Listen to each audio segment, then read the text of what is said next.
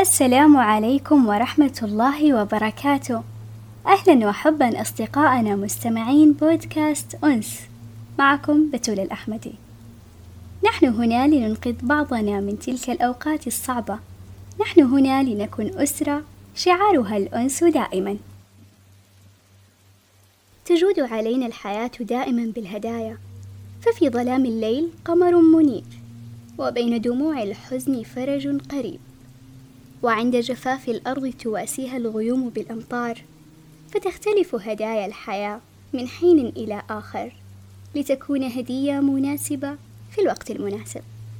مثلا عندما يؤذيك شعورك بالوحدة ويثقل عليك حمل الحياة وينهش الهم قلبك يرسل الله إليك ذلك الصديق الوفي الأنيس المؤنس. تتقاسمون معا همومكم وضحكاتكم بكاءكم وفرحكم. سقوطكم ونجاحاتكم فيملأ حياتك بالبهجة وينسيك معنى الوحدة. فهذا الصديق هدية من هدايا الحياة التي تأتي في الوقت المناسب. أو عندما يتلهف قلبك لأمر ما وتطلبه بإلحاح من الله فيعطيك إياه حتى لو تأخر. ليس لأن الله يعجز عن إجابة دعائك في الوقت نفسه بل لأنه لطيف. يعطيك ما تريده في أنسب توقيت ليغمرك السعد وتأنس. فنجد في هدايا الحياة تلك رحمة الله ومعيته لنا. هدايا الحياة المغلفة.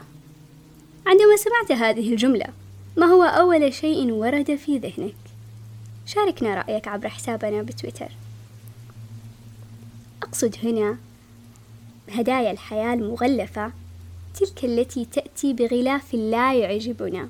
فنخمن أن داخل تلك الهدية المغلفة أردأ الأشياء فنتركها. ومع مرور الزمن ينتابنا الفضول لنعرف ما في داخلها. فنتفاجأ بأن ما بها أجمل وأفضل مما توقعنا. لنبسط المعنى أكثر. مثلا طالب تخرج من المرحلة الثانوية ولم يتم قبوله في الجامعة. فيضيق صدره ويحزن ويظن أن كل الأبواب أغلقت في وجهه. وبعد فترة وبسبب طول وقت الفراغ يذهب فيدخل في مجال التجارة ويبدأ بالعمل بها. فيتفاجأ بتلك الأبواب التي فتحت له من هذا المجال والرزق الوفير الذي صبه الله عليه صبا. هنا ندرك أن هدايا الحياة المغلفة هي ألطاف الله الخفية من أسماء الله الحسنى اللطيف. يقول ابن القيم رحمه الله عن اسم الله اللطيف واسمه اللطيف.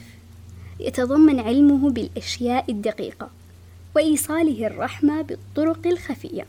وقد قال الله في كتابه الله لطيف بعباده فمهما قست عليك الظروف وضاقت بك الدنيا واشتد بك البلاء فالله بلطفه سينسيك مرارة الأيام ويعوضك ويجبرك سيفرجها عليك وييسرها من كل جانب. فأنت عبد من عباد اللطيف. يقول علي بن أبي طالب رضي الله عنه وكم لله من لطف خفي يدق خفاه عن فهم الذكي وكم يسر أتى من بعد عسر ففرج كربة القلب الشجي وكم أمر تساء به صباحا وتأتيك المسرة بالعشي. إذا ضاقت بك الأحوال يوما فثق بالواحد الفرد العلي. ختاما بعد هذا التعريف البسيط ألا يستحق هذا اللطيف أن تحبه وتتأمل عطاياه؟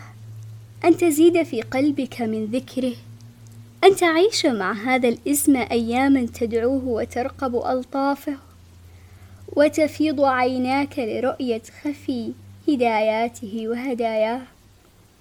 قل في خشوع يا خفي الألطاف نجنا مما نخاف. اللهم يا لطيف ألطف بنا وألطف لنا وقدر لنا من ألطافك الرحيمة ما تقوم به عوج نفوسنا. وتهدي به ضال قلوبنا وتجمل به شعث حياتنا. دمتم بأنس.